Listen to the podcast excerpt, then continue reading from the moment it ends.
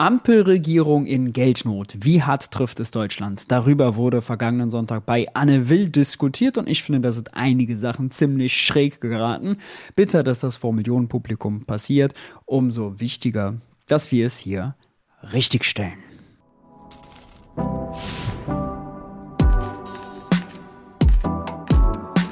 Hi und herzlich willkommen bei Geld für die Welt. Ich bin Maurice und in diesem Video kümmern wir uns nochmal um die Debatte rund um das Urteil aus Karlsruhe und die Schuldenbremse.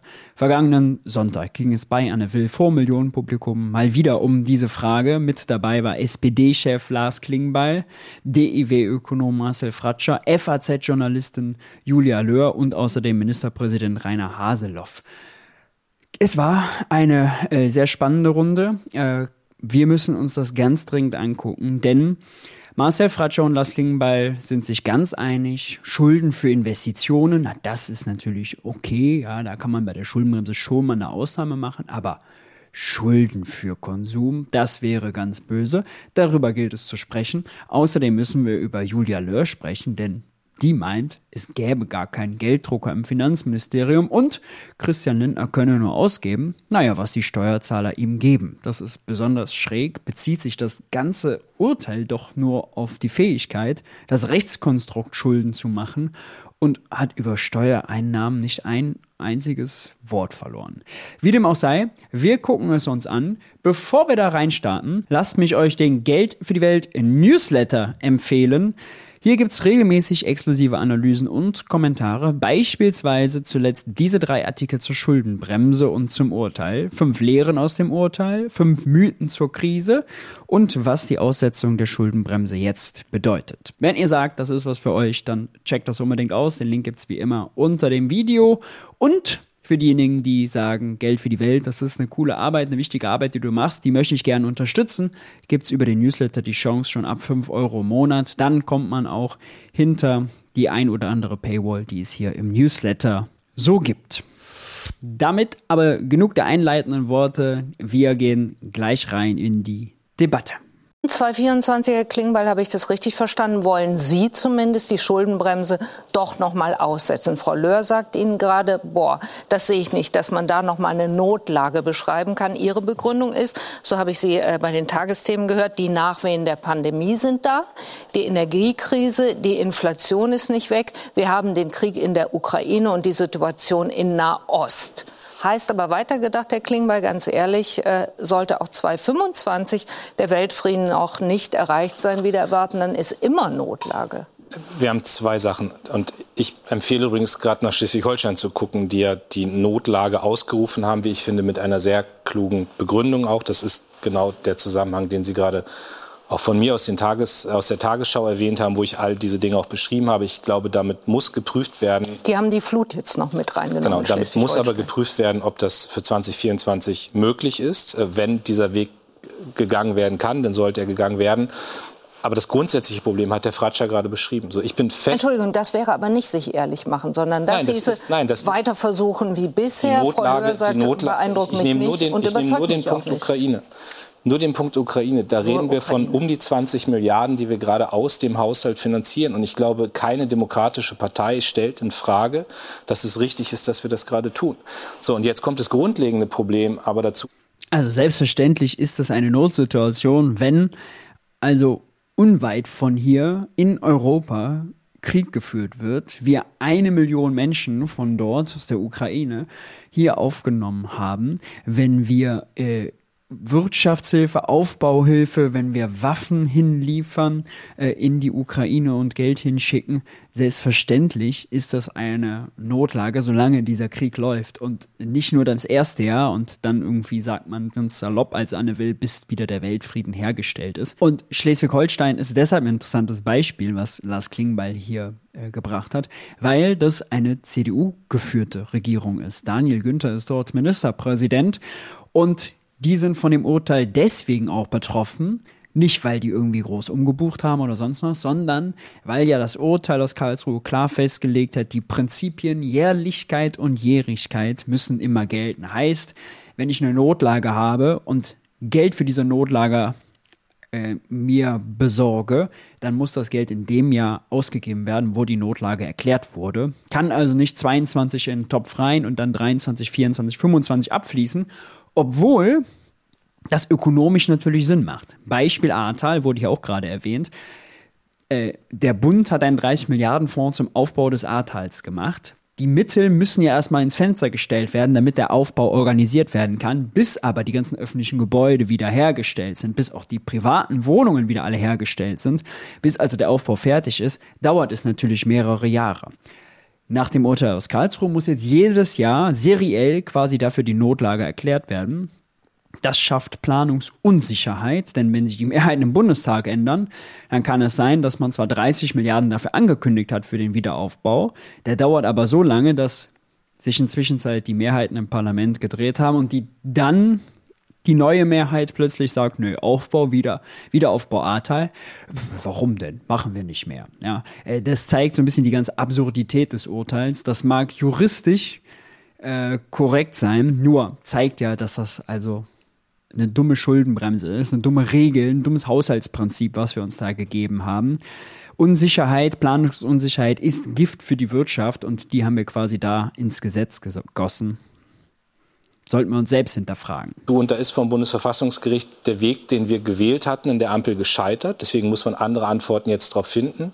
Aber nicht zu investieren, halte ich für einen ganz schlechten Weg. Wenn wir nicht investieren in die Klimaneutralität, was am Ende immer wirtschaftliche Stärke dieses Landes heißt, in einer Zeit, wo die USA 500 Milliarden in die Hand nehmen mit dem Inflation Reduction Act, in einer Zeit, wo wir sehen, wie in China gerade staatliche Investitionen genutzt werden.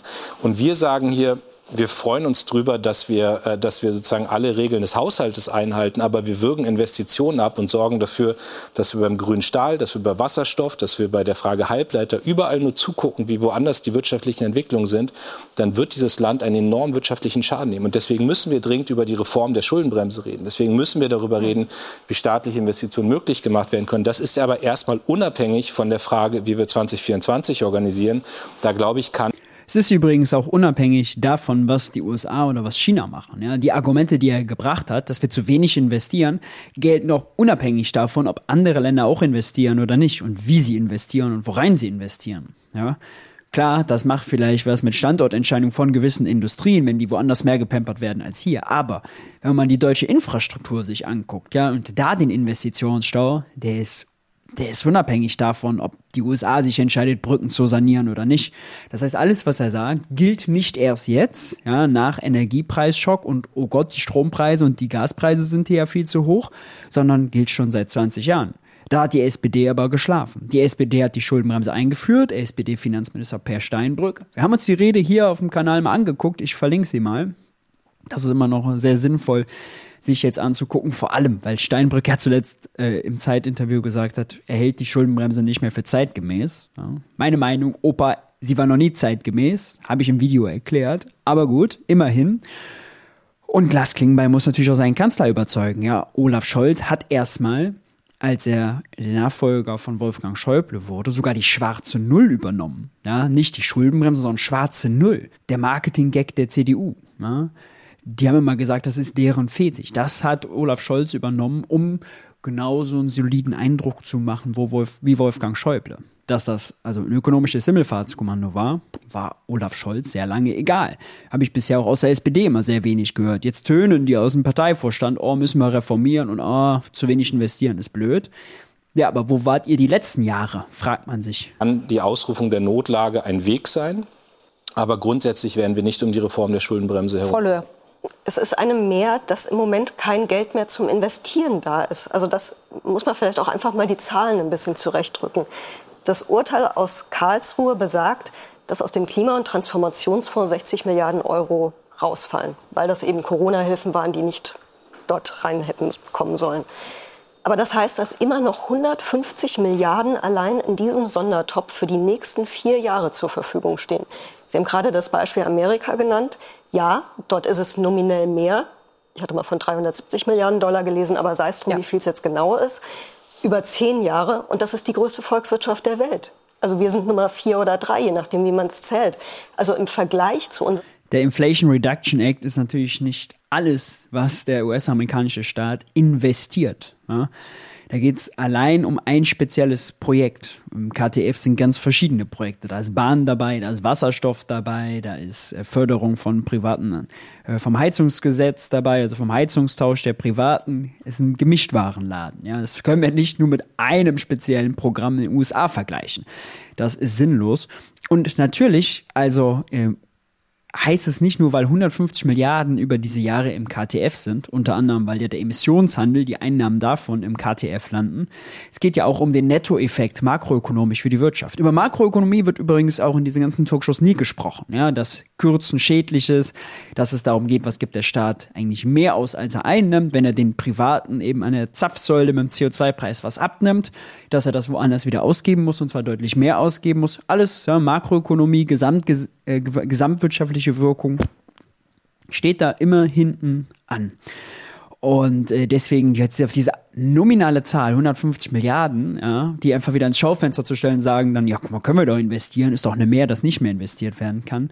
Beliebter Trick. Ja, genauso wie man sagen kann, oh, ist ja eine Billion Steuereinnahmen, die der ganze Staat bald hat. Ja, da kann man doch wohl irgendwo kürzen. Ja, da kann man doch wohl irgendwo investieren. Muss man halt priorisieren. Ja, ne, mit so nominalen Zahlen lässt sich sowas nie belegen. In unserer Größe machen wir jetzt schon so viel mehr, auch ohne diese 60 Milliarden. Der Investitionsbedarf in Deutschland liegt ausgerechnet durch Institute bei 200 Milliarden im Jahr. Ja, und jeder legt noch eine Schippe drauf. Nein, aber das ist ja erstmal das, Geld. was man einfach erstmal zugrunde legen muss von Instituten ausgerechnet, wenn wir sagen, wir wollen bei diesen ganzen industriellen Entwicklungen mitreden. Wir wollen, dass die Halbleiterindustrie hier in Deutschland stattfindet. Wir wollen, dass Wasserstoff sich hier entwickelt.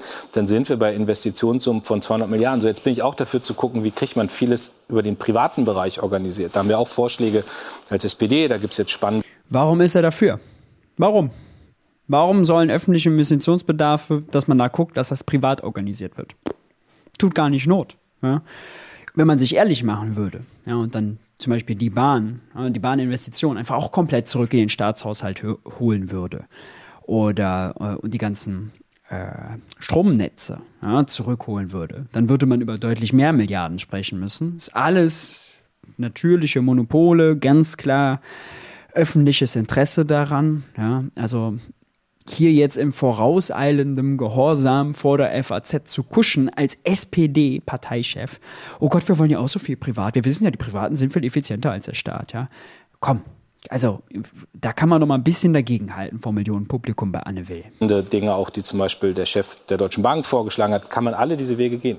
Aber am Ende ist eine grundlegende politische Entscheidung, die wir treffen müssen. Wollen wir einen Staat? Und wen juckt der Chef der Deutschen Bank? Warum soll der jetzt ein Autoritätsargument für den SPD-Parteichef sein? Der investiert ja oder nein? Und da sage ich als SPD-Vorsitzender ganz klar ja. Und dafür wollen wir jetzt politisch nach Lösungen suchen. Ja, ein Staat, der Anschubhilfe gibt der Wirtschaft, die sich wandeln soll, das ja. Und wie gesagt, nochmal, es ist dafür Geld da. Und ich bin ein großer Fan der Schuldenbremse, weil sie, sie ist quasi das Instrument für uns Steuerzahler, weil sie nämlich darauf achtet, dass Sie in der Politik unser Steuergeld nicht für unnütze Sachen ausgeben. Sie verhindert nicht die wichtigen Ausgaben, sondern sie verhindert die unwichtigen Ausgaben. Das Nice to Have, das extra Förderprogramm, was dann noch. Heißt, die öffentliche Infrastruktur verliert an Wert, sie verfällt, sie verrottet, sie verkommt. Ja, äh, Straßen, Brücken, Schulen, Jugendzentren, Schwimmbäder, alles nur nice to have. Ist jetzt nicht alles bunt, aber in den Ländern ist genauso eine Schuldenbremse, die beeinflusst die Kommunen. Und ihr Argument gilt natürlich für den Gesamtstaat, nicht nur für äh, den Bund. Also äh, absurde Argumentation, dass so eine FAZ-Journalistin überhaupt so starke Meinungen da hat, wo jetzt dann genau gespart werden soll und was jetzt irgendwie nötig ist und was nicht. Pff, weiß ich nicht. Ja? Spricht für den FAZ-Journalismus mal on top kommt, um noch eine Interessensgruppe glücklich beziehungsweise dagegen zu machen. Und sie zwingt jetzt, ich glaube, das Wort ist ja eben auch schon mal gefallen, zu priorisieren. Und das ist, glaube ich, jetzt ein wichtiger Punkt, den die Politik machen sollte. Und jetzt eben nicht wieder zu gucken, wie kommen wir da jetzt rumtricksen und wie kommen wir da jetzt wieder vorbei und können mehr Schulden aufnehmen, sondern es ja, das ist auch immer so ein beliebtes CDU-Argument. Jetzt muss mal priorisiert werden. Das ist ja Politik. Politik muss priorisieren. Ja, wann wir priorisieren müssen, ja, ist, wenn wir Vollbeschäftigung haben. Wenn wir eigentlich noch mehr Projekte umsetzen wollten, aber es gibt keine Handwerker mehr. Das ist der Zeitpunkt, wo es zu priorisieren gilt. Aber wir müssen doch nicht priorisieren, nur um diese gottverdammte Schuldenbremse einzuhalten. Ja, das ist idiotisch, das ist eine selbstgesteckte Regel. Es ist, also, warum soll sich daraus ein zwangsläufiges Priorisieren ergeben und auch nach dem Urteil nicht. Das Urteil sagt, das eine Rechtskonstrukt, äh, um Schulden zu machen, das erlauben wir euch nicht, also sucht euch ein neues. Bedeutet, zum Beispiel Schuldenbremse einfach 23 nochmal aussetzen, um die Milliarden aus dem WSF zu retten. Bedeutete für den KTF zum Beispiel die ba Milliarden für die Bahn, die 12,5, die vorgesehen waren, einfach über Eigenkapitalerhöhung in die Bahn zu schießen. Ja? Der Prozess dahinter, wenn man einmal diesen das Rechtskonstrukt hat, also die legitime Begründung, ist gleich. Christian Lindner verkauft Staatsanleihen an Banken, die bezahlen mit Zentralbankguthaben. Christian Lindner bekommt Guthaben bei seinem Konto auf der Bundesbank, Zentralbankguthaben, gibt das aus, das fließt wieder zu den Banken. Die Banken schreiben dem Empfänger, zum Beispiel der Deutschen Bahn oder irgendeinem äh, Straßenbauunternehmen, wem auch immer, je nach Investition, den Betrag gut. Danach gibt es höhere äh, Kontoguthaben in der Privatwirtschaft. Der Staat hat Schulden gemacht Irgendjemand hält Anleihen und verdient damit Zinsen und in der Privatwirtschaft sind die Kontoguthaben gestiegen. Gleichzeitig kriegen wir bessere Straßen, bessere Schienen, all good. Das ist der Lauf der Dinge. Es geht allein bei dem Urteil um Rechtskonstrukt. Es fehlt kein Geld. Es ist nicht jemand hingegangen ins Finanzministerium, hat da in die in Sparsäckel gegriffen, da 60 Milliarden rausgenommen, ja, sondern es fehlt allein das Rechtskonstrukt oder die Begründung, die ein Verfassungsgericht akzeptiert, die Christian Lindner erlaubt, in der Höhe Staatsanleihen zu verkaufen und Ausgaben zu tätigen. Das ist das Einzige, um das es geht. Es ist wirklich gemessen an der Größe unseres Landes sehr viel Geld da, was man vielleicht etwas sinnvoller einsetzen also könnte. Also ich rede gar nicht gegen die Schuldenbremse und ich rede darüber. Schade auch, dass Anne Will von ihr nicht verlangt, der von diesen Allgemeinplätzen. Wir sind ja so ein großes Land. Gemessen daran ist viel Geld da, was man besser einsetzen könnte. Soll sie doch mal Klartext sprechen. Was denn, wo denn, na? Äh, stattdessen kommt es mit diesen Allgemeinplätzen durch. Überhaupt nicht dagegen, dass Doch, Staat, Sie reden nein, für eine Reform. Ich rede für eine Reform der Schuldenbremse, weil mittlerweile selbst konservative Ökonomen in diesem Land sagen, dass die Schuldenbremse in der jetzigen Form, wie sie vorliegt, eine Investitions-, eine Wachstumsbremse ist und dass viele andere Länder dieser Welt viel mehr Investitionen auch tätigen, als das in Deutschland der Fall ist. Und deswegen Herzlich willkommen im 21. Jahrhundert. Muss diese Schuldenbremse reformiert werden. Das ist ein Weg, den wir gehen wollen, wo ich ja auch äh, dankbar dafür bin, dass es aus der Union jetzt Stimmen gibt, die das vorschlagen. Aber nochmal, wenn man die Ökonomszene in Deutschland anguckt, die Wissenschaft sich anguckt, dann ist da eine Bewegung entstanden in den letzten zwei, drei Jahren, die das absolut auch unterstreicht. Soll das jetzt die neue Haushaltspolitik Ganz ehrlich, ja, die Ökonomen, die in den letzten zwei, drei Jahren sich plötzlich drehen, ein Clemens Fuß beispielsweise oder ein Michael Hüter, arbeitgebernah, ja, auf die sollte man einfach nicht hören, weil die Schuldenbremse ist jetzt nicht mehr zeitgemäß, sie war nie zeitgemäß. Die Begründung für die Schuldenbremse war 2009, als man sie durch den Bundestag gepeitscht hat, 2016, als sie das erste Mal gegriffen hat im Bund. Genauso Banane, genauso daneben, grundsätzlich ökonomisch falsch, makroökonomisches Laienwerk wie heute. Daran hat sich nichts geändert. Die Ökonomen, die jetzt drehen, sollte man einfach mal zur Kenntnis nehmen. Ihr habt damals falsch gelegen, also hören wir heute nicht mehr auf euch. Ja? Eure ökonomischen Grundannahmen scheinen nicht zu stimmen, also bitte hier, speak to my hand, wir nehmen uns jetzt neue Ökonomen und hören auf die. Nein, stattdessen sagt man, ah oh, ja, die gleichen Ökonomen, Top-Ökonomen, auf die hören wir jetzt natürlich weiter. Ach, die haben sich komplett gedreht. Ja, pff, das ist natürlich egal. Toll, jetzt können wir die bei Anne Will zitieren. Politik sein, Herr Haselhoff, sich von Notlage zu Notlage zu handeln, hangeln und also Jahr für Jahr die Schuldenbremse auszusetzen? Ich gehe da jetzt mal ganz praktisch ran.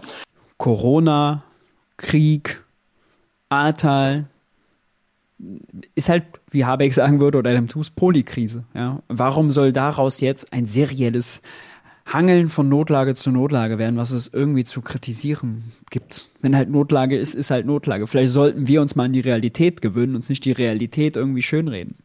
Ich kenne jetzt seit über 22 Jahren Landes- und Bundeshaushalte im, im Wechselspiel, innen und außen, im Vollzug mit allen Facetten, die wir erlebt haben. Selbst wenn wir jetzt vor dem Hintergrund dieses Urteils jetzt dauerhaft in den nächsten Monaten in eine vorläufige Haushaltsführung gehen, sind aufgrund der Rechtsverpflichtungen die Erträge, die wir da kurzfristig erzielen können, um Löcher dieser Größenordnung zu schließen, nur überschaubar, muss ich mal sagen, mit einer riesen politischen Welle. Und ich sage, wir machen Politik auch immer vor dem Hintergrund, dass wir nach wie vor noch eine Demokratie sind und dass wir nach wie vor eine demokratische Wahl jeweils auch durchzuführen haben, wo die Leute darüber abstimmen, was mit ihnen gemacht wird. Und da kann man über alles, was schiefgelaufen ist und schlecht kommuniziert wurde und fehlerhaft gemacht wurde, kann man alles diskutieren. Entscheidend ist, dass wir diese Probleme lösen.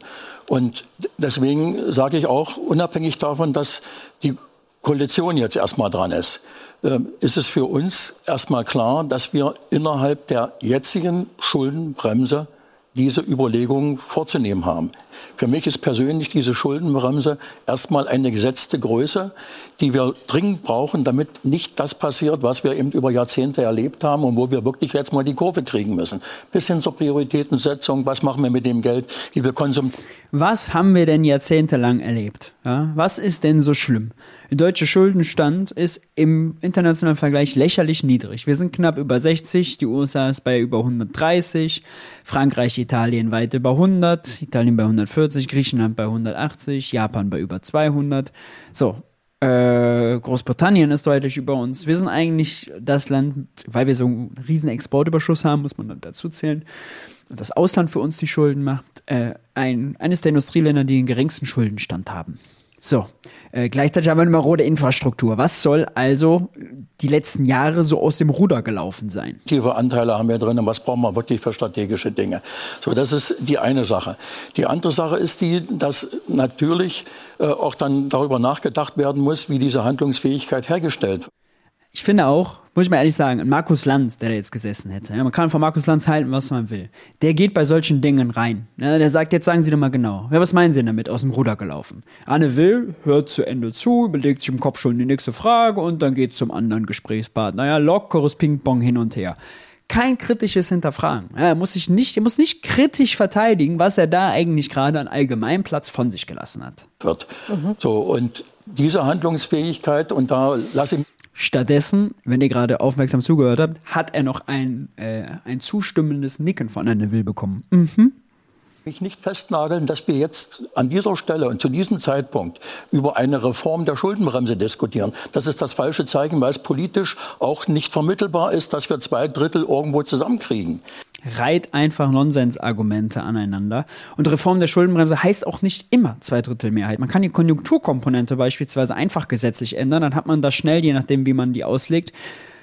Also mindestens einen einstelligen Milliardenbetrag, äh, wenn man sehr großzügig macht, auch einen zweistelligen Milliardenbetrag, den man mehr ausgeben kann, vor allem jetzt während der Krise. Und das kann die Ampel selbst machen, hat sie sich in den Koalitionsvertrag geschrieben. Warum wird darüber jetzt nicht gesprochen? Wir haben ja schon mit Mühe die zwei Drittel hinbekommen, als es darum ging, die 100 Milliarden für die Bundeswehr zu bringen. Sie meinen die zwei Drittel Mehrheit im, genau, Bundestag? Im, im, Bundesrat, aber auch im Bundestag. Aber im, im, Bundestag stand die CDU zur Stange und im Bundesrat mussten wir selbst SPD-Länder, die Koalition mit den Linken hatten, kompensieren, damit der Kanzler dort überhaupt weiterkommt mit seinem, mit seinem Zeitenwendeansatz. Und äh, deswegen muss man das immer wieder auch zeigen, dass das eine lange Diskussion wäre, die ich jetzt überhaupt nicht auf die Tagesordnung setze. Die Schuldenbremse ist da. Sie ist aber ein, ein definitorisches Gesamtgebilde, was Spielräume lässt, die auch diskutierbar sind. Und jetzt will ich mal auch in dieser Runde sagen, ja, das lässt sich so locker sagen, es ist alles eigentlich wie immer. Und es lässt sich überhaupt keine Argumente bringen, dass wir in einer Notlage sind. Wenn nicht jetzt, wann sind wir in Europa, in Deutschland und auch in den Ländern in einer ganz schwierigen Lage, in einer Notlage? Die Pandemie war relativ offensichtlich erkennbar. Da waren die Krankenhäuser voll, wir haben die Toten gesehen.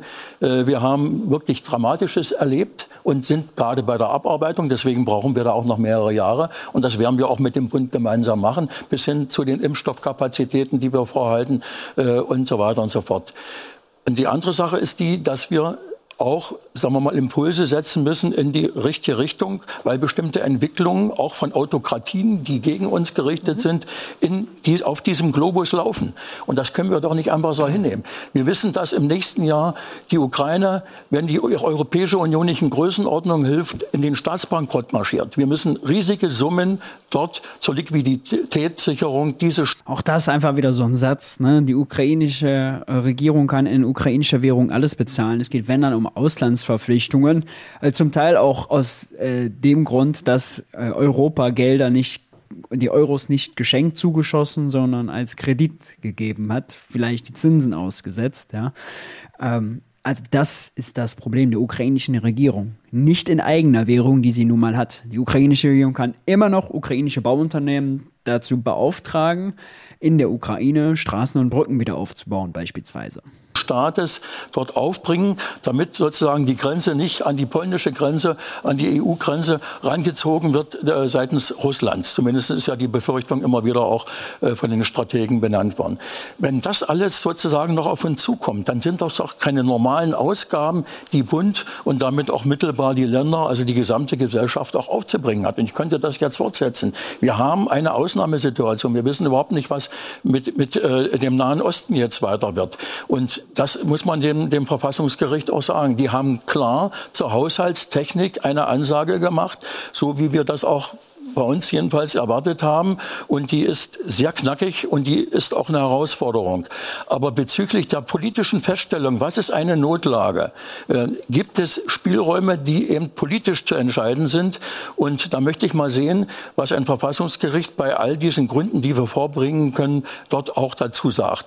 Einschließlich das ist jetzt wiederum ein sehr spannender Teil des Plädoyers, weil das theoretisch bedeutet, die Ampel oder die Länder, die können die Notlage erklären. Dafür gibt es aus seiner Sicht genug Gründe und wenig äh, Eingriffsmöglichkeiten des Verfassungsgerichtes, dann zu sagen, nee, nee, das ist keine Notlage. Ja? Es gibt gewisse Darlegungspflichten. Klar muss man dann erklären, warum Notlage, was die genauen Auswirkungen, beispielsweise höhere Energiepreise und, und, und.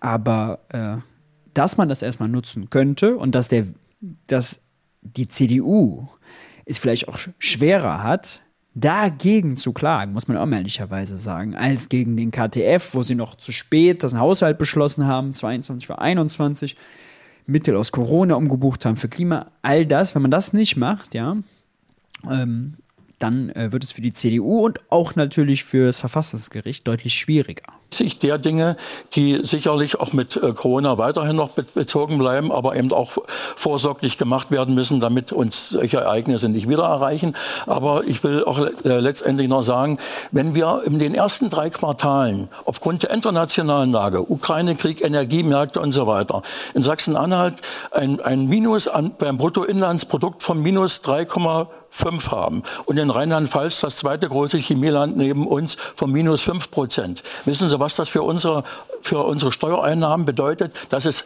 kriegsbedingt ein absoluter Notstand. Da kann man sicherlich noch diskutieren, ob es richtig war, die Atomkraftwerke abzuschalten. Mhm. Natürlich war das in der jetzigen Phase aus meiner Sicht falsch, aber das knallt richtig rein. Und wie sollen wir das kompensieren, wenn wir nicht klar sagen, wir haben eine Herausforderung, die wir noch lange nicht hatten und unabhängig davon, Herr Bratsch, Haseloff äh, plädiert also sogar für die Notlage und ja, wenn die Produktion in der energieintensiven Industrie 20 Prozent, also zum Beispiel Chemiewerke, 20 Prozent niedriger ist als äh, zu Kriegsbeginn. Und das vor allem die Länder natürlich dann betrifft, wo diese Industrie sitzt, die energieintensive, Gute Argumentation. Was soll man dagegen sagen? Ich Ihnen vollkommen recht.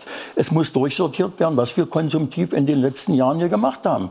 Äh, jedes, jeden Monat steigt äh, die, die, Ausgabe fürs Bürgergeld. Ja, weil die Personenzahlen immer größer werden. Es gibt eine Umsortierung in Europa. Viele ukrainische Flüchtlinge kommen aus anderen Ländern, die dort hingezogen sind am, am, am Anfang.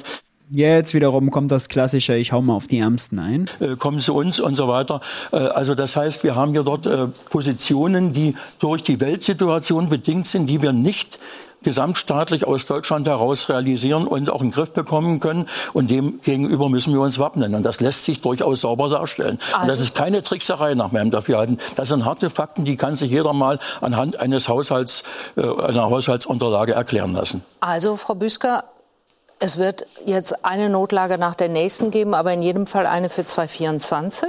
Davon gehe ich aus. Und wenn man sich das Urteil des Bundesverfassungsgerichts äh, anschaut, dann ist das auch durchaus möglich. Das Verfassungsgericht sagt ja nicht, dass eine äh, Notlagensituation auf ein Jahr begrenzt sein muss. Es sagt nur, sie muss jährlich äh, festgelegt und gut begründet werden.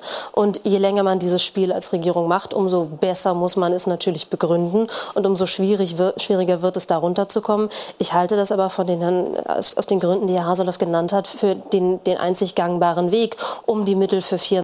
Ökonomisch stimmt das, bin ich auch dafür. Politisch, imagemäßig, für Christian Lindner natürlich mega bitter, fast unmöglich, muss man ehrlicherweise sagen. Dann hätte Christian Lindner drei Jahre seiner vierjährigen Legislaturperiode die Schuldenbremse ausgesetzt, die nicht eingehalten. Das ist äh, politisch natürlich sehr schwer zu verkaufen. Aus der FDP gibt es schon Druck. Es war NRW-Landesparteitag. Da hat Frank Schäffler, der alte Bitcoin-Hooligan, äh, einen Dringlichkeitsantrag mit großer Mehrheit durchgesetzt, wo genau das drin steht. Die rote Linie der FDP in der Ampelregierung ist, dass die Schuldenbremse 24 nicht erneut ausgesetzt wird. Also ökonomisch ja, politisch heikel. 20 zusammenzubekommen. Dennoch jetzt mal eine Priorisierung durchzuführen und sich anzugucken, sind eigentlich alle unsere Ausgaben vernünftig, halte ich auch für gegeben. Richtig. Müssen wir jetzt tatsächlich genau. in Autobahnneubau investieren in diesem Stadium, in dem wir sind? Müssen wir Milliarden in klimaschädliche Subventionen wie das Dieselprivileg und das Dienstwagenprivileg äh, stopfen? Das heißt also fossile Steuererleichterungen fördern in einer Zeit, in der wir auf der anderen Seite Steuermittel da reinbuttern, die Wirtschaft klimaneutral zu machen, würde ich ein Fragezeichen dran. Sie berichten auch über die FDP? Nein, wir äh, packen da keine Steuermittel rein, sondern das ist neues Geld, was wir uns über den Verkauf von Staatsanleihen besorgen und so für neue Bankguthaben in der Privatwirtschaft sorgt. Es werden keine Bankguthaben irgendwie weggenommen, um sie dann woanders auszugeben, was bei Steuermitteln ja dann so der Fall wäre, sondern es werden neue erzeugt. Ja? Ähm, das ist das Erste. Und zweitens wieder hier kein makroökonomisches Verständnis dafür, dass die Wirtschaft in der Krise ist, dass wir mehr ausgeben müssen. Es braucht einen Nettoimpuls, nicht irgendwo wegnehmen und äh, was ausgeben, nicht beim Bürgergeld sparen, um dann die Klimainvestition oder Schieneninvestition bei der Bahn zu tätigen, sondern es braucht beides als Anschub für die Wirtschaft. Kann irgendjemand in diesen Sendungen bitte, bitte, bitte mal makroökonomisch denken? Es ist ja kaum auszuhalten. Hey, und wissen, dass die genau für all das sind und zum Beispiel dagegen, die Schuldenbremse auszusetzen ein weiteres Mal. Was hören Sie da? Das wird ein wird eine schwierige Aufgabe für Christian Lindner, da über seinen Schatten zu springen.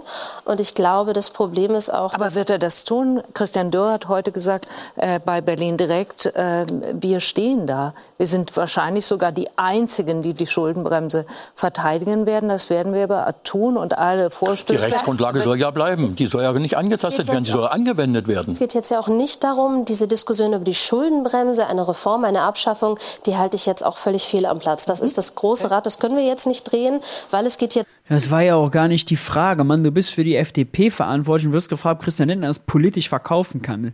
Keinen Grund abzulenken. Darum handlungsfähig zu werden. Das heißt, die Aussetzung für ein Jahr da, dadurch bricht einem nichts weg. Dadurch bricht auch einem Christian Lindner kein Zacken aus der Krone.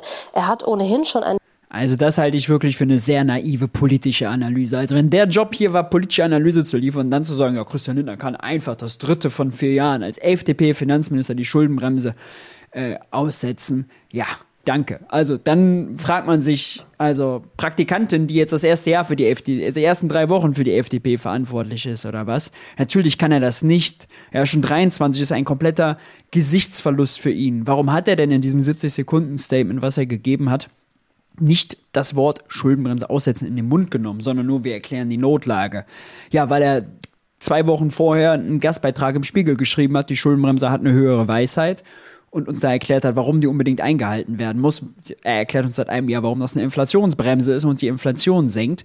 Und er erklärt uns seit dem Sommer, nee, es gibt ja gar keine Notlagensituation in 23 und alles muss er jetzt einkassieren und äh, wieder einsammeln. Also das ist äh, fürs FDP-Klientel eine absolute Niederlage. Ja? Die Julis sind stocksauer, die FDP-Basis ist stocksauer. Es gibt jetzt eine Mitgliederbefragung, die initiiert wurde bei der FDP äh, weil man so angepisst davon ist. Jetzt zu sagen, ihm bricht da kein Zacken aus der Krone, ja, also da kann ich mir auch irgendwie, weil ich, es reicht fürs Mickey Maus Heft vielleicht in der politischen Berichterstattung, aber doch für sonst nichts. Eine Finanzpolitik gemacht, die nicht dem entspricht, was er immer versprochen hat. Und insofern. Er war stolz darauf. Aber was ist das auch wieder für ein Argument? Weil er bisher sich nicht an seine Ideale und Vorgaben gehalten hat, kann er das die nächsten zwei Jahre auch noch tun? Dass er in 2023 die Wer ist da jetzt über die zwei roten Ampeln gefahren? Kann er da aber noch eine rote Ampel fahren? Schuldenbremse wieder an. Hat er aber ja de facto nicht. Das hat das Bundesverfassungsgericht ja festgestellt. Also insofern war es ein schöner Popanz zu sagen, Schuldenbremse eingehalten, hat er de facto aber in seiner Politik nicht. Er hat mit den Schattenhaushalten immer eine Politik gemacht, die auf Schulden gesetzt hat. Auch das stimmt leider nicht. Das hat das Verfassungsgericht nicht geurteilt. Das Verfassungsgericht hat geurteilt, dass der Nachtragshaushalt 21 zu spät beschlossen wurde, nämlich 22, nicht genug argumentiert, warum das denn die Notlage mit die Corona-Notlage Klimainvestitionen äh, zwangsläufig macht. Das wurde nicht dargelegt und das Prinzip Jährlichkeit und Jährigkeit gebrochen. Das wurde festgelegt. Ja. Nichts anderes. Es wurde nicht festgelegt, dass Christian Lindner 23 die Schuldenbremse betrogen hat. Ja. Überhaupt nicht. Das kann er jetzt dann auch weitermachen. Das wird vielen in der FDP nicht gefallen. Aber wenn man Regierungsverantwortung haben will, dann muss man sie auch einlösen. Sie waren angesprochen, Herr Fratscher, die Notlage dann also für 2024 leuchtet die Ihnen jetzt auch ein? Für das, was Herr Haselhoff nennt, natürlich. Ja, der Krieg ist real und äh, Ukraine und, äh, braucht Unterstützung. Aber beim Urteil des Bundesverfassungsgerichts geht es ja nicht um diese Notlage, sondern es geht um den Klima- und Transformationsfonds. Und da kann keiner sagen, das war eine unvorher, die Krise, Klimakrise ist eine unvorhersehbare Krise, die temporär und dann wieder weg ist oder die Transformation. Das sind Krisen mit Ansagen, die werden sich verschärfen und erfordern massive Investitionen, nicht nur für ein oder zwei Jahre, also temporär die Idee der Schuldenbremse, man macht temporär eine Ausnahme, sondern das erfordert über die nächsten 20, 30 Jahre zusätzliche Investitionen. Und zu Ihrem Punkt, Frau Löhr, die Investitionen fehlen guter Punkt erstmal, ja. Und zu sehen auch äh, alle, die sich irgendwie sonst mit Verfassungsrecht beschäftigen, auch ein ehemaliger Verfassungsrichter, die Fabio hat das in der Zeit äh, so dargelegt. Ähm, Schuldenbremse aussetzen wegen Klimakrise, das wird sehr schwierig sein, vor dem Verfassungsgericht zu argumentieren, weil es eben nicht unvorhersehbar war. Und es stimmt ja auch. Also wir wissen es seit 50 Jahren. Ja. Wir haben 2000, wann war das, 15 Pariser Klimaabkommen gemacht. Ja warum jetzt 23 deswegen äh, auf einmal sagen, oh, das war aber jetzt eine unvorhersehbare Krise.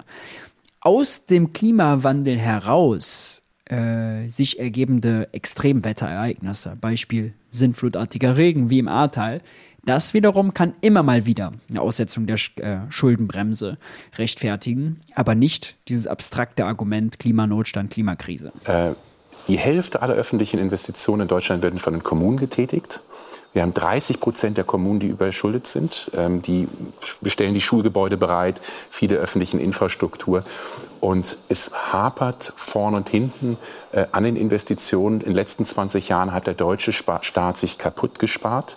Die Nettoinvestitionen des deutschen Staats waren durchgehend negativ. Also so der nämlich. Verlust auf Straßen, auf Brücken, auf öffentliche Einrichtungen war ja. größer, als was der Staat neu investiert hat. Also ich glaube, wir haben hier eine extrem schwierige Situation. Ich gebe Ihnen beiden recht, die Schuldenbremse wird die Diskussion darum wird das Problem für 2024 nicht lösen. Aber die Schuldenbremse muss diskutiert werden, weil es ist wichtig, und das hoffe ich auch, in Diskussion herauskommt, zwischen guten Schulden und schlechten Schulden zu unterscheiden. Gute Schulden sind solche, die die Leistungsfähigkeit der Wirtschaft langfristig verbessern. Investitionen in Bildung, wissen wir aus vielen wissenschaftlichen Studien, 100 Euro, die heute in Bildung investiert sind, kommen langfristig, kommen 200 bis 300 Euro in der Form von höheren Steuereinnahmen zurück und sie schaffen eine leistungsfähige Wirtschaft. Glaub, da kann man aber auch fragen, ob sowas dann nicht in einem normalen Haushalt äh, vorgesehen sein sollte, weil das ist natürlich eine der vornehmsten Aufgaben einer aber Staat.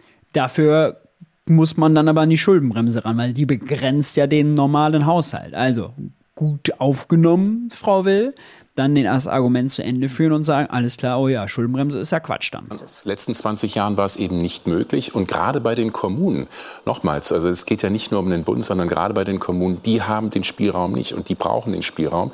Klar, es geht um Priorisierung, ich bin komplett dabei zu sagen, der Staat muss auch Geld einsparen, er muss Ausnahmen, ähm, vor allem die Subventionen. Warum eigentlich? Ja, warum sagt er das? Warum ist er jetzt dabei, auch Geld einzusparen? Makroökonomisch nicht. Nein, es braucht jetzt einen Nettoimpuls, um die Wirtschaft anzukurbeln. Wir sind auf dem Niveau, noch unter dem Niveau von 2019. Ja? Vier Jahre haben wir de facto Krise. Nach Corona kurz erholt, dann rums wieder runter. Ja, jetzt seitwärts wie ein Krebs. Wir brauchen netto mehr Ausgaben. Ja, wenn man jetzt also Investitionen richtig hochfährt, um dafür irgendwas anderes einzusparen, Nettoimpuls nicht zu groß werden zu lassen. Okay. Aber hier geht es gerade darum, den Nettoimpuls komplett sein zu lassen und stattdessen im Haushalt irgendwo anders was wegzukürzen. Das ist mal eine Erbsenzähler-Debatte. Das ist eine mikroökonomische Debatte, bei der jeder Recht haben kann. Ja, das ist meine Priorität, das ist meine Priorität. Ah, toll, ja, ah, toll, ja, danke für nichts. Ja. Es braucht einen Nettoimpuls. Es geht darum, was wir mehr ausgeben, als wir einnehmen. Subventionen von fossilen Energieträgern zurückfahren. Da ist also Spielraum. Aber diese Unterscheidung, wofür gibt der Staat das Geld aus? Sind das Investitionen oder Konsum? Das ist wichtig. Und da ist hoffentlich das Urteil des Bundesverfassungsgerichts jetzt ein Anstoß für die Politik auf Bund- und Länderebene, sich ehrlich zu machen und das auch wirklich klar zu machen. Diese Unterscheidung halte ich für Quatsch. Und das merkt man schon an seinem Lieblingsbeispiel Bildung. Ja, denn was er quasi sagt, ist Lehrer anstellen, können wir nicht, das ist nämlich eine Konsumausgabe. Schulen bauen aber schon, ist eine Investition. Und da merkt man schon, diese Unterscheidung ist völliger Nonsens. Ja. Schulden machen für was auch immer, ist auch gar nicht Realität in der Haushaltspraxis. Ja. Denn es werden ja die, die, die, man sagt ja nicht, okay, das nehmen wir an Steuern ein, das ist jetzt für die und die Ausgaben zweckgebunden und dann verkaufen wir Anleihen und das ist für die und die Ausgaben, sondern man sagt, das sind die Ausgaben, das sind die Einnahmen insgesamt. Die Differenz steht dir der Schuldenbremse im Weg. Oh Gott, ja, da müssen wir die irgendwo anders hinpacken. Aber am Ende wird übers Jahr gesehen, werden Steuern eingenommen, werden Ausgaben getätigt, wie geplant. Und zwischendurch, wenn das Konto, was Christian Lindner bei der Bundesbank hat, leer ist, ja, dann kann er, kann er Staatsanleihen verkaufen, das wieder zu befüllen. So, und dann ist das Jahr zu Ende, fertig. Wofür also die Mittelherkunft, Steuereinnahme, verkaufter Staatsanleihe und die Mittelausgabe, äh, die haben überhaupt nichts miteinander zu tun. Deswegen ist dieses, ah, wir machen irgendwie Schulden für Investitionen und geben aber nur die Steuermittel für Konsumausgaben aus, das ist mit der Haushaltspraxis erstens nicht kompatibel und auch ökonomisch zu kurz gedacht. Ja, wenn wir jetzt das Bürgergeld um 100 Euro erhöhen, dann tragen die Leute das alle sofort in die Wirtschaft, zum Bäcker, zum Friseur zum Supermarkt, zum weiß ich nicht was. Dort erhöht sich die Nachfrage, die Auslastung, die stellen neue Leute ein, die bestellen neue Regalsysteme, die bestellen neue Maschinen, die bestellen einen neuen Ofen. Das sind private Investitionen, die erhöhen die volkswirtschaftliche Kapazität. Wir können insgesamt mehr produzieren. Auch staatliche Konsumausgaben, die zu privater Nachfrage in der Wirtschaft führen, lösen natürlich am Ende wieder Investitionen aus. Überhaupt ist es so, für eine Investitionsdynamik in der Volkswirtschaft wichtig, dass wir die Volkswirtschaft auch auslasten. Ja, denn wenn sie ausgelastet ist, wenn es zusätzliche Nachfrage gibt und es die Erwartung gibt, dass die Nachfrage auch in der Zukunft groß sein wird, immer steigen wird, dann gibt es eine gesamtwirtschaftliche Investitionsdynamik. Dann erweitern alle ihre Produktionskapazitäten oder modernisieren sie, um effizienter zu werden. Wenn es das nicht gibt, wenn in der Privatwirtschaft Unsicherheit ist, ja, wenn die Konsumnachfrage schwach ist, wenn sie nicht wissen, orientiert sich das die nächsten fünf Jahre, wo geht's hin, dann ist auch fast egal, ob der Staat zwei Milliarden mehr investiert oder nicht, ja, denn der Großteil der Investitionen sind Privatinvestitionen. Auch der Klima- und Effizienzinvestitionen. Die Industrie beispielsweise macht da ja schon eine ganze Menge. Und deswegen müssen wir makroökonomisch drauf gucken.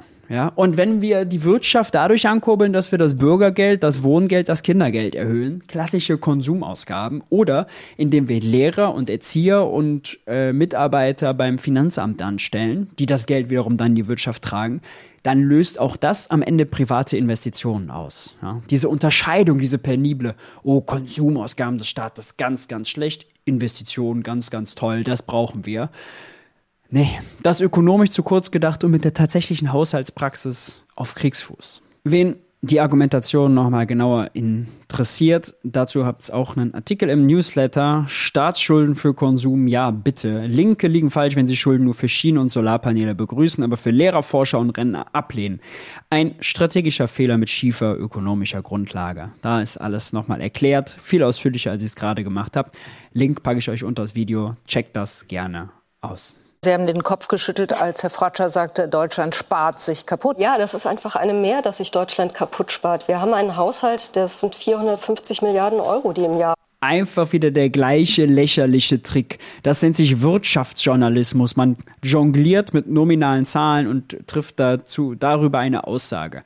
Nettoinvestitionen sind negativ seit 20 Jahren. Ja, die Abschreibungen größer als die Neuinvestitionen. Das heißt, die öffentliche Infrastruktur verliert an Wert. Wenn das kein Kaputtsparen ist, was dann?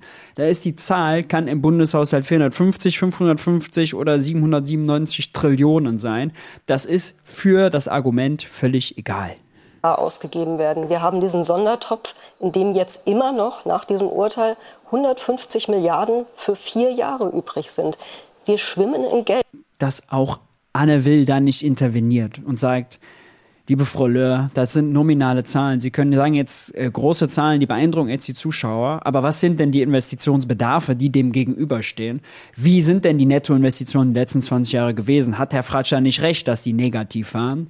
Das sind die richtigen Fragen, die man da stellen muss. Stattdessen kommt sie mit diesem Gelaber und Gefasel durch. Die Regierung gibt es mit beiden Händen aus. Und das ist ja nicht so, dass jetzt im Finanzministerium oder im Kanzleramt im Keller ein Gelddrucker steht, wo das einfach rauskommt. Das ist unser Steuergeld. Und die Politik sollte damit verantwortungsvoll und vor allem sorgsam umgehen. Sie sollte ja natürlich die nötigen Investitionen machen. Die Bahninfrastruktur muss besser werden. Ich würde auch sagen, die Autobahnen müssen besser werden. Es muss Geld in die Schulen kommen. Aber dieses Subventionsfeuerwerk, was in den vergangenen Jahren abgefeuert wurde, für alles Mögliche gibt es einen Fördertopf für Eigenheimbesitzer, die sich eine Solaranlage aufs Dach schrauben und die Wallbox haben, also die wirklich keine Geldnöte haben. Es gibt für alles Fördertöpfe. Ich finde, das ist das geht so einfach nicht. Und ja, was soll man dazu sagen? Eine Stammtischphrase nach der anderen, schön mit Metaphern aufgeladen, Subventionsfeuerwerk, ja, oh ja, das ist natürlich ein gutes Argument. Wenn es dann Feuerwerk gibt, dann ist ja klar, dann haben sie natürlich recht, überzeugendes Bild. Und aber noch viel interessanter war ja der Satz, was stellen Sie sich eigentlich vor? Ja, es ist ja nicht so, dass im Finanzministerium ein Gelddrucker steht, das sind unsere Steuermittel. Und keiner in der Runde widerspricht, keiner in der Runde interveniert. Dem Millionenpublikum wird klargemacht, der Staat hat nur das Geld seiner Steuerzahler. Ja? Dabei ist das ganze Urteil hat nichts mit Steuermitteln zu tun. Es geht nur darum, wofür darf Christian Lindner Schulden machen und dafür Staatsanleihen verkaufen. Und dann wäre doch die entscheidende Frage, wenn das kein Gelddrucker ist, wie kann der Staat denn eigentlich dann mehr ausgeben, als er einnimmt? Wo kommt das Geld denn dann her? Und sind das Steuermittel? Sind das Steuermittel, die der Staat sich geliehen hat bei den ganzen 2,5 Billionen Euro Schulden? Das Bild von dem Gelddrucker, was sie hier so hahaha nonchalant ablehnt, als absurd abtut, das ist leider näher dran als der, an der Realität, als alles andere, was in allen öffentlich-rechtlichen Talkshows in der letzten Woche zur Schuldenbremse gelaufen ist. Ja? Denn die Realität ist, es ist neues Geld, was da entsteht. Und also, wer mir nicht glaubt, kann ja mal dem Gutachten des Deutschen Bundestages vertrauen vom Wissenschaftlichen Dienst Verfahren und Wirkung bei der Emission von Bundeswertpapieren. Ja, ich äh, packe den gerne auch nochmal unten drunter. Das Verfahren wird hier erklärt. Es gibt eine Auktion, wenn Christian Lindner äh, seine Anleihen verkauft, Buchungen beim Verkauf und hier am Ende Wirkungen auf den Geldkreislauf. In dem Moment, in dem der Bund das Guthaben auf seinem Zentralbankkonto zur Finanzierung seiner Aufgaben verwendet, fließen diese Mittel auf Geschäftsbankkonten. Durch diese Transaktion entsteht neues Buch bzw. Giralgeld, wodurch sich die Geldmenge erhöht. Heißt, wenn Christian Lindner Schulden macht, wenn er Staatsanleihen verkauft und das, die Kohle dann ausgibt, dann gibt es neues Geld, neue Guthaben in der Wirtschaft in der Privatwirtschaft. Sie ist reicher. Sie hat mehr auf ihrem Bankkonto. Nichts mit Steuermitteln, die irgendwo eingezogen und dann umverteilt werden. Alles Kokolores. Mit dieser Geldmenge, das sind dann quasi neue Steuermittel, die erst den Steuerzahler befähigen, seine Steuerpflicht wieder zu erfüllen. Nicht andersrum, ja. Es ist wirklich sinnlos. Es ist genauso, als würde man beim Monopoly-Spiel sagen, die Monopoly-Spieler, die Brettspieler, würden die Monopoly-Bank finanzieren. Auch da weiß jeder, das ist Quatsch. Die Brettspieler haben nur Geld, weil die Monopoly-Bank am Anfang das Geld verteilt. Die Monopoly-Bank ist der Geldschöpfer, die anderen sind die Geldnutzer. Die Brettspieler finanzieren nicht die Bank, sondern die Bank finanziert die Brettspieler. Es ist absurd, dass so ein Argument von Frau Löhr äh, einfach so bei Anne Will bestehen kann und überhaupt nicht in Zweifel gezogen wird. Da müssen wir jetzt gerade diese Chance nutzen und tatsächlich mal ein bisschen schauen, wo können wir sparen. Aber dass der deutsche Staat von Weil es ein Subventionsfeuerwerk gibt, müssen wir jetzt einfach mal gucken, dass wir sparen. Das ist das Argument. Das nennt sich Wirtschaftsjournalismus in Deutschland. keine Zahlen dahinter. Die Zahlen, die Fratscher richtigerweise präsentiert hat, einfach ignoriert. Anne Will hält sich raus. Es ist wirklich so bitter. Wir führen die Debatte wirklich, als wären wir alle hirntot und hätten einen einstelligen IQ. Es ist wirklich zum Verzweifeln seiner Substanz in den letzten 20 Jahren gelebt hat. Das, ja, aber es wird doch investiert. und Sie wissen genauso gut. also, vielleicht trifft das mit der IQ-Beschreibung auch auf Sie einfach zu. Denn wenn die Nettoinvestitionen negativ sind, dann kann man das Argument nicht damit kontern, indem man sagt, es wird doch investiert. Denn natürlich wird investiert, aber die Abschreibungen sind größer. Das ist das Argument. Nicht, dass brutto gar nicht investiert wird. Gut wie ich, dass es in all diesen x Sondertöpfen, die wir haben, die Mittel zwar bereitstehen, aber ein Großteil davon gar nicht abfließt, weil gar nicht so schnell gebaut werden kann. Also immer nur zu rufen, wir brauchen mehr, mehr Geld, wir brauchen mehr Schulden, damit noch ein neues Förderprogramm aufgemacht werden kann. Das führt am Ziel vorbei. Nochmal, wir haben ausreichend Geld. Frau Löhr, aber eins muss man sagen, erst sechs von 45 Unternehmen der Stahl- und Wasserstoffindustrie, die jetzt Transformationsleistungen machen wollen, die ihre Betriebe umbauen wollen, die irrsinnig viel Geld investieren müssen und darf Bitte auch, dass Anne Will die Zahlen nicht einfach richtig stellen kann. Ja, warum hat sie nicht einfach diese Zahlen Nettoinvestition im äh, öffentliche Nettoinvestition parat und kann sie dann präsentieren? Ne? Also das ist, die hat da eine wahrscheinlich 20-köpfige Redaktion, die das Ganze vorbereitet. Warum kann man die Zahl bei so einer Debatte nicht parat haben? Vor allem, weil klar ist, dass Fratscher, wenn man ihn schon einlädt, die in fast jeder Diskussion bringt. Ach, ist das wirklich ein Armutszeugnis? Wir unterbrechen an der Stelle, kriegen wir nur alle noch mehr Kopfschmerzen. Die Diskussion war unwürdig, sonntagsabends bei so einem prominenten Platz, schön am Tatort auf diesem Sendeplatz. Äh, boah, wirklich schwierig. Keine einzige kritische Nachfrage. Es ist einfach zum Mäusemelken. Ich fand's wirklich, äh, wirklich, wirklich bitter. Wie habt ihr das Ganze empfunden? Es ist eine Beleidigung für den Intellekt, vor allem was die FAZ da abgeliefert hat. Lasst uns gerne in den Kommentaren diskutieren.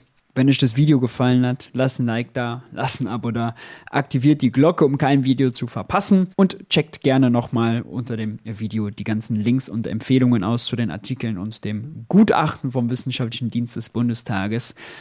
Auch das habe ich schon mal in einem äh, YouTube-Video tatsächlich noch ausführlicher erklärt. Haltet die Ohren steif. Ich hoffe, wir sehen uns beim nächsten Mal. Lasst euch von so einem Quatsch nicht unterkriegen. Bis dahin. Ciao, ciao.